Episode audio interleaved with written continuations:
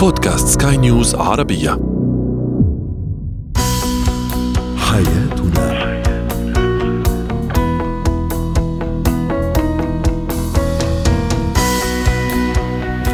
مستمعينا الكرام أهلا بكم معنا إلى برنامج حياتنا برنامجكم اليومي الذي يعنى بشؤون الأسرة وباقي الشؤون الحياتية الأخرى. معي أنا أمال شاب. نتحدث اليوم عن كيفية الحفاظ على علاقة صحية زوجية طبعا صحية بعد انتهاء شهر العسل. أيضا ما هي أهم الخطوات لحماية الطفل الرضيع من الأمراض خاصة اننا على موسم الخريف والشتاء طبعا. وأخيرا كيف أتخلص أو نتخلص من الشخص المزعج؟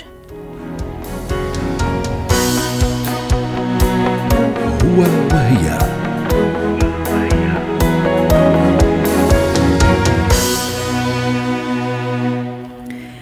قد يشعر الزوجان بالملل بعد انتهاء مرحلة شهر العسل الذي يعد أكثر الأوقات علاقة عاطفية ورومانسية. هذه المرحلة عادة ما تستمر لفترة معينة ثم بمجرد انتهائها يبدأ أو يبدأ عفوا أحد الشريكين أو كلاهما في الشعور بالملل.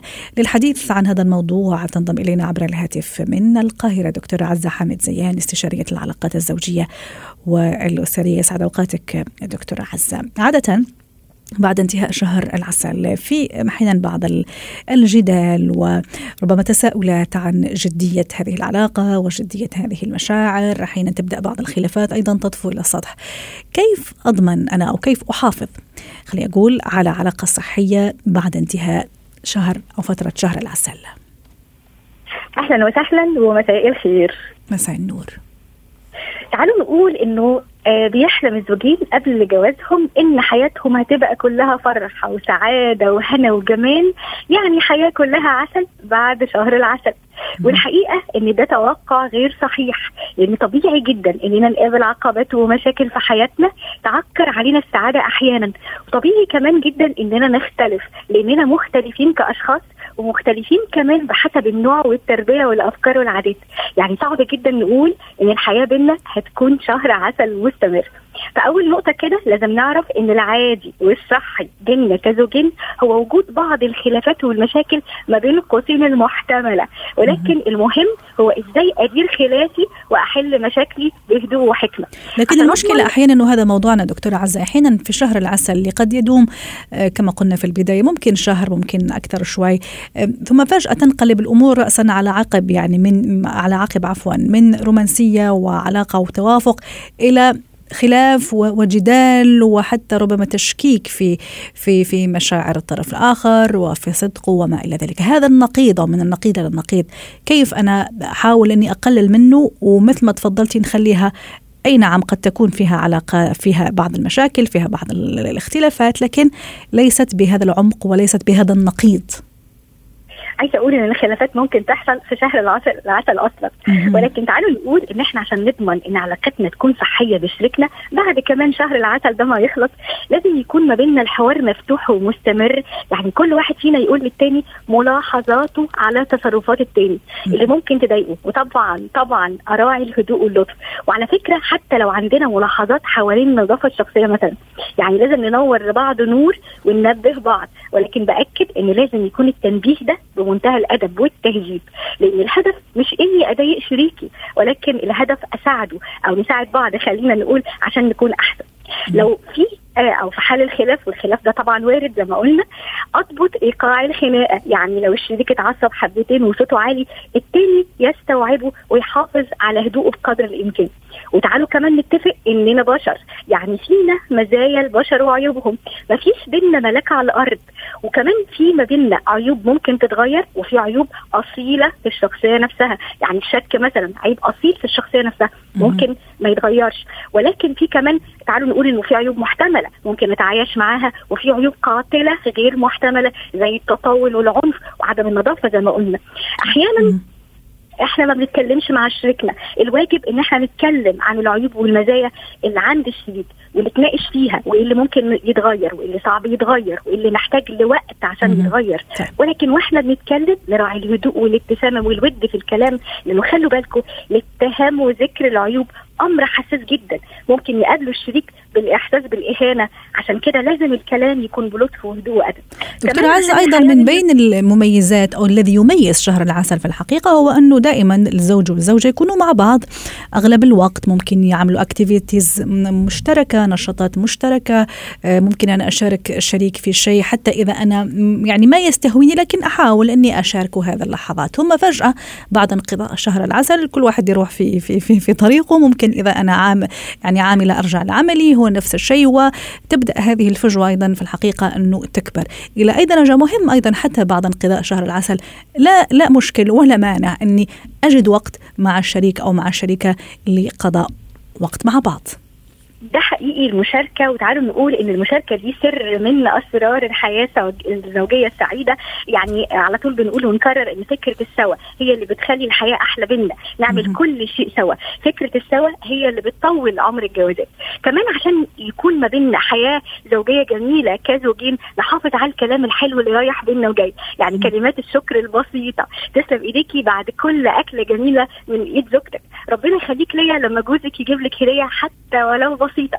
كلام كم كمان كلمات التقدير لأي عمل بيقوم بيه الشريك ليها مفعول السحر وبتدوب اي مشكلة. وهذه الأشياء كلها مثلا هذه الهدايا البسيطة الكلام اللطيف الكلام الرومانسي اللفتات الرومانسية تكون أكثر شيء في في فترة شهر العسل. وأرجع أقول ثم فجاه سرعان ما تذوب وتتلاشى. أيضا مهم جدا أنه بين فترة وأخرى نرجعها لحياتنا حتى بعد انقضاء هذا هذا الشهر حتى تظل حياتنا مستمرة. دكتور عزة.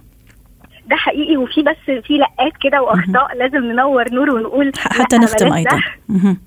آه أرجوكم لكل زوجين عدم تراكم المشكلات آه كمان آه في خطأ كمان بيقع في بعض الزوجين هو الخصام. يعني يختلف الزوجين على أي شيء وفجأة بيتخاصموا وما يكلموش بعض ويسحبوا السفر. زي ما بنقول كده اللي بينهم يا جماعة البيت اللي فيه خصام ما يبقاش بيت فيه سكن ومودة ورحمة ولو هنختم عايزة أقول بس عشان نحافظ على علاقتنا أجمل بعد شهر العسل ما ندخلش حد في خلافاتنا مهما كانت.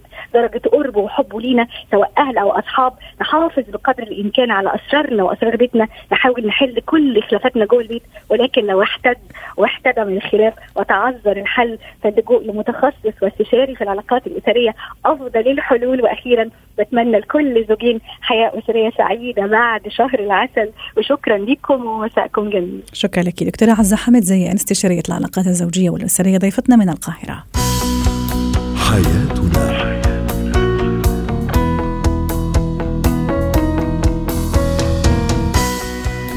نجدد تحية لكل مستمعينا ومستمعاتنا. أنتم تستمعون لبرنامج حياتنا برنامجكم اليومي الذي يعنى بشؤون الأسرة وباقي الشؤون الحياتية الأخرى. معي أنا أمال شاب.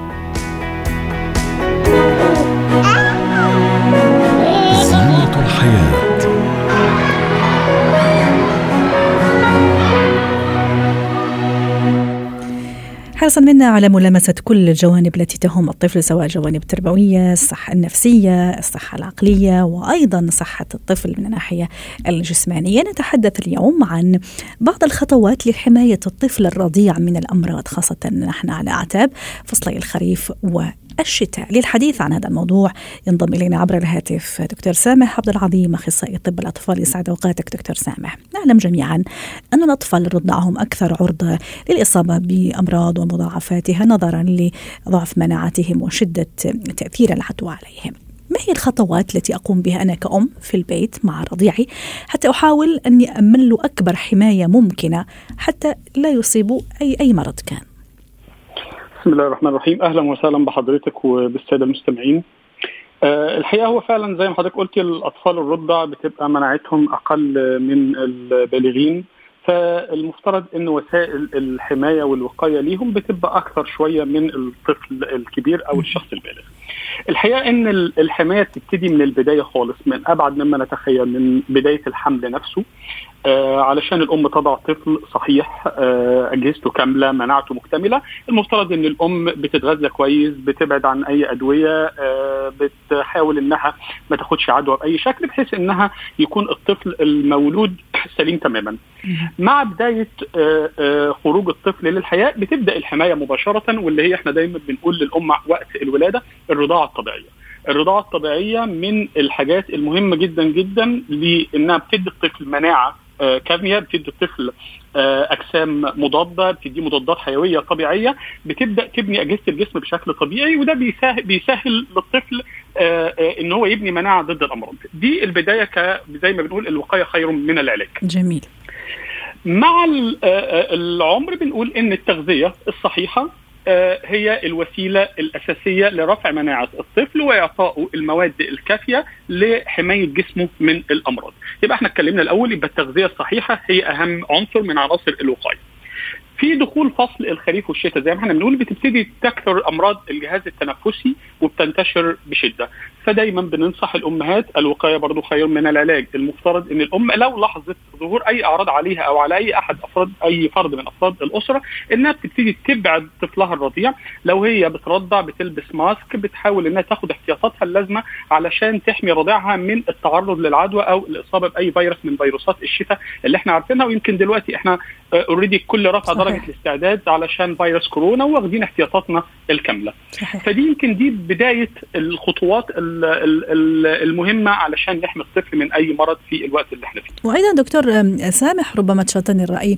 من أكثر الأوقات اللي ممكن الطفل اللي فيها يقع ضحية مثلا نزلات البرد هو وقت الاستحمام يعني عادة إنه يعني يفضل أتصور إنه آخذ أنا كل الاحتياطات من تدفئة مثلا غرفة الحمام اللي ممكن راح ياخذ فيها الشاور الرضيع ثم أيضا وصولا للثياب أو للملابس أنا راح البسها لرضيعي بعد الاستحمام أليس كذلك؟ هو بالظبط هو الطفل الرضيع الجلد بتاعه بيبقى مختلف تماما فقدرته على التحكم في درجة حرارة جسمه بتبقى أقل مننا. علشان دايما إحنا كده بنقول للأم اولا إذا هتدي للطفل شاور بيكون في نفس الغرفة اللي هو بينام فيها ما بننقلوش من غرفة لغرفة علشان ما نغيرش درجة الحرارة. دايما بننصح الأمهات إن درجة حرارة الغرفة المكيف ما, ما تعلاش درجة ما تنزلش درجة الحرارة عن 25 أو 26 لأن دي برودة للطفل. ثالث حاجة دايما بقول للأم إن الطفل دايما يبقى لابس طبقة أكتر من الأم. يعني الأم لو لابسة طبقتين يبقى الطفل يلبس ثلاثة. لو الأم لابسة ثلاثة والجو بارد يبقى الطفل يلبس أربعة وهكذا. إن إحنا ما نفرطش لأن الإفراط في حتى ملابس الطفل ممكن تسبب له مشاكل في زيادة درجة حرارة جسمه. لبعض الأمهات بتلف الطفل بشدة فبتزود درجة حرارة الجسم. فهو الفكرة كلها إن حماية جلد الطفل والبيئه المحيطة للطفل بتخلي تكيفه مع درجة الحرارة مهم. وعلشان كده ما ننقلش الطفل من درجة حرارة باردة لدرجه حرارة مرتفعة. ده بيخلي الطفل عرضة إن هو يصاب بالبرد في الفترة اللي جاية دي. ممتاز دكتور سامح، ما دام نحكي أيضا على كل هالأشياء المفيدة، يا ريت تحكي لنا شوي عن موضوع الأدوات الشخصية. إلى أي درجة مهم وواجب أيضا إني أوفر له أو أخصص له أدوات شخصية خاصة به؟ مثلا فوط، أطباق، ممكن مقص، مشط وما إلى ذلك لأنه تكون خاصة به هو للرضيع وما يشاركوا فيها أي شخص حتى إذا كان ممكن أخوه. يعني من نفس العمر أو أكبر أو أصغر شوي. هو الحقيقة طبعا موضوع النظافة هو موضوع عام خاص بالطفل الرضيع وبأي طفل عموما. موضوع النظافة وده شيء مهم لينا كلنا. ولكن بالنسبة للطفل الرضيع إحنا بنكون حساسين شوية ناحيته لأن هو حاجاته بسيطة قوي وسهلة.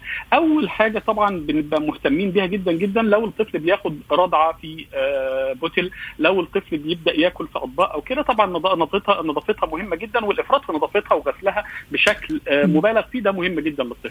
التاولز والفوط والحاجات اللي بيستخدمها الطفل كمان طبيعي جدا إنها بتكون خاصة بالطفل ما بنستخدمهاش مع الأطفال لأنها سهل إنها تنقل العدوى من الطفل الكبير للطفل الرضيع وبسهولة جدا.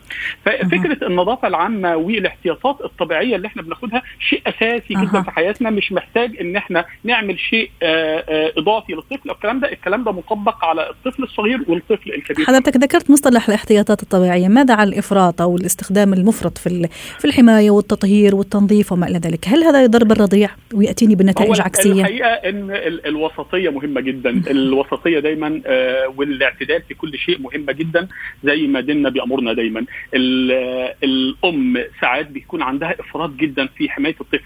الاستحمام المبالغ فيه واستخدام المنظفات والشامبوهات قد يسبب حساسية لجلد الطفل. الإفراط في حموم الطفل بشكل مبالغ فيه ممكن كمان يسبب تعرض الطفل لنزلات برد. بعض الأمهات بتبقى خايفة وخوفها المبالغ فيه بتخليها ما تحميش الطفل لمدة أربع وخمس أيام وده بيسبب أمراض وفطريات تنتشر في الطفل كمان. فالفكرة كلها إن إحنا الوسطية مهمة جدا. دكتور سامح أيضا موضوع موضوع تنظيف وغسل اللعب بالنسبة للطفل. يعني طبعا هو يعني دائم التواصل معها آه، سواء في أشهر الأولى ولا حتى في سنواته الأولى بدا من الحديث اليوم عن الرضيع أيضا. اللعب من القماش الدمى إلى أي درجة مهم جدا إني أطهرها وأعقمها وإني أغسلها بشكل دوري حتى ما تكون وسيلة أيضا لنقل فيروسات وميكروبات للطفل. هو طبعا حضرتك بتضغطي في نقطة مهمة جدا في الفترة اللي إحنا فيها تاني علشان فيروس كورونا والاحتياطات اللي إحنا واخدينها. إحنا دايما بنقول لعب الطفل ما بتخرجش بره أوضته يعني ما ينفعش إنها تتداول في البيت كله.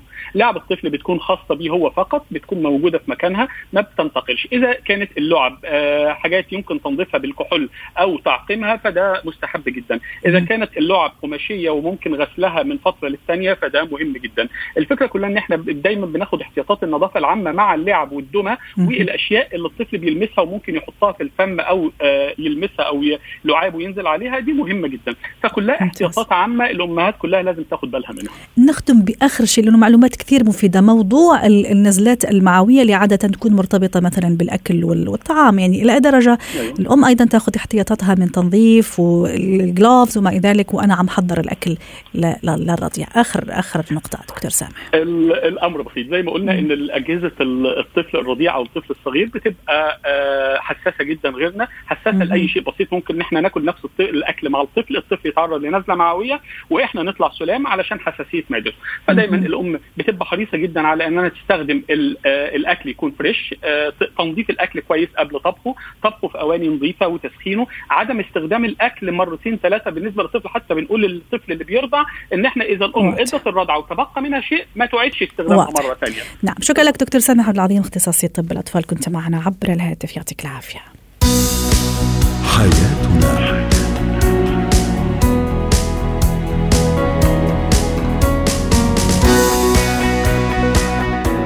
مهارات حياة.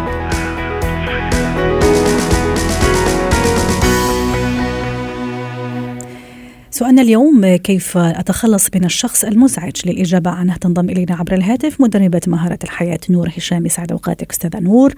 أنا يصادفني يوميا أو بشكل شبه يومي شخص مزعج وأود أن أتخلص منه. ما هو الطريق والسبيل لذلك؟ آه، مرحبا فيك ومرحبا بجميع المستمعين. خلينا بس آه، سريعا قبل ما نحكي عن كيف نتخلص من الشخص المزعج نعرف مين هم الأشخاص المزعجين اللي ممكن يكونوا في حياتنا. وضروري كثير نعرف إنه ما في ولا واحد فينا إلا وما يكون في عنده شخص مزعج في حياته. أو أشخاص. أو أشخاص بيعتمد على المكان. آه طيب مين هم الأشخاص اللي ممكن إنهم يكونوا مزعجين بالنسبة لنا؟ آه الشخص الفضولي اللي بيحب إنه يتدخل بحياة الآخرين ويعرف أدق التفاصيل عنهم هذا يعتبر شخص مزعج للكثير لأغلبية الأشخاص. الشخص اللي عادة ما بيتمنى الخير للآخرين بيكون في عنده نوع من الحسد أو الحقد لو حدا غيره نجح فهذا مزعج. الشخص المتكبر اللي شايف حاله على الناس آه فعليا هو عنده مشكلة عنده اللي هي ممكن يكون في عنده نقص أو عنده فشل في كثير من الأمور. الشخص الانتهازي أو الاستغلالي أو اللي بنسميه صاحب المصلحة اللي هو يتعامل معك وقت المصلحة أو وقت المنفعة في غير هيك ما له أي تعامل معك فهذا كمان شخص مزعج. الشخص الثرثار أو الكثير الكلام اللي بي اللي بي ممكن يتحدث بأمور تافهة ما منها فائده فهو يعتبر نوع من أنواع تضييع الوقت ومزعج لأغلبية الأشخاص. الشخص اللي بيقاطعك لما مثلا بتكون عم تحكي معه أو في حديث مهم بينك وبينه أو في اجتماع معين فكمان هذا يعتبر من الأشخاص المزعجين. طيب آه، لو بدنا نحكي عن كيف نتعامل مع هدول الأشخاص قبل ما نحكي عن الخطوات خلينا في البداية وهي أهم خطوة إني أنا أحدد مين هذا الشخص اللي أنا آه، مزعجني. فأنا أقعد وأشوف هل هذا الشخص هو واحد من العائلة؟ هل هو من الدرجة الأولى؟ هل هو من الأشخاص اللي أنا ما ممكن إني آه، يعني إلا ما يكون لازم في تعامل معهم؟ هل هذا الشخص هو زميل في العمل؟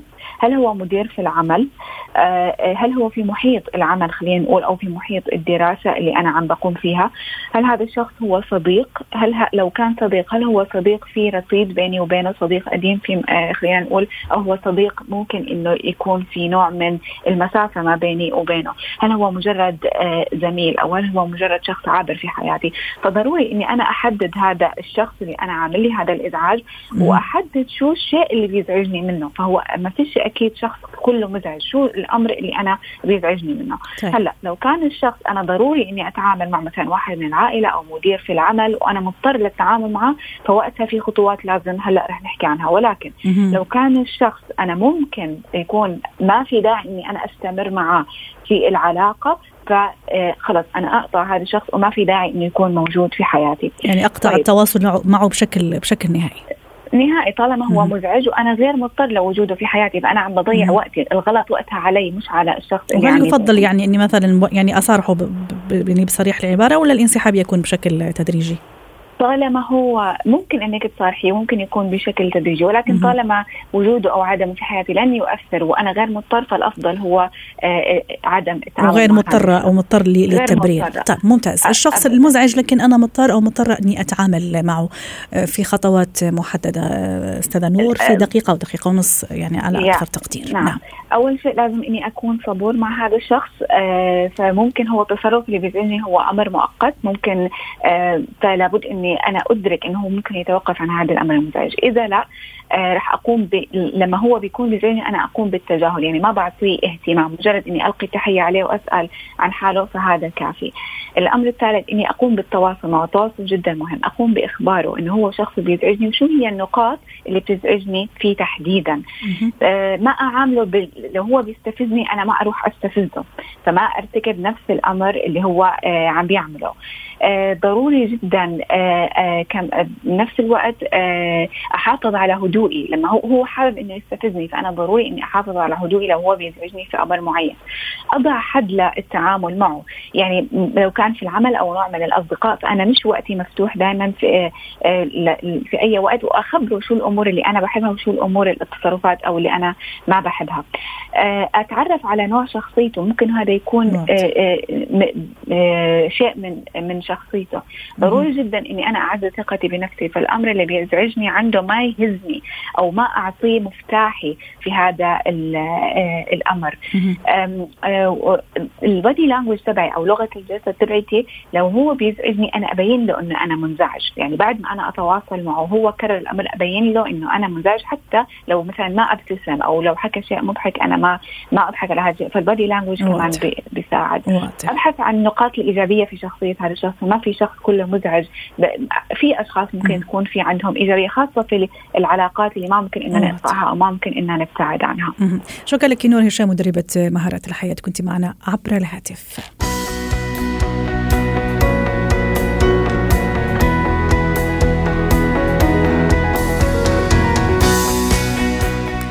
برنامج حياتنا. شكرا لكم. وإلى اللقاء.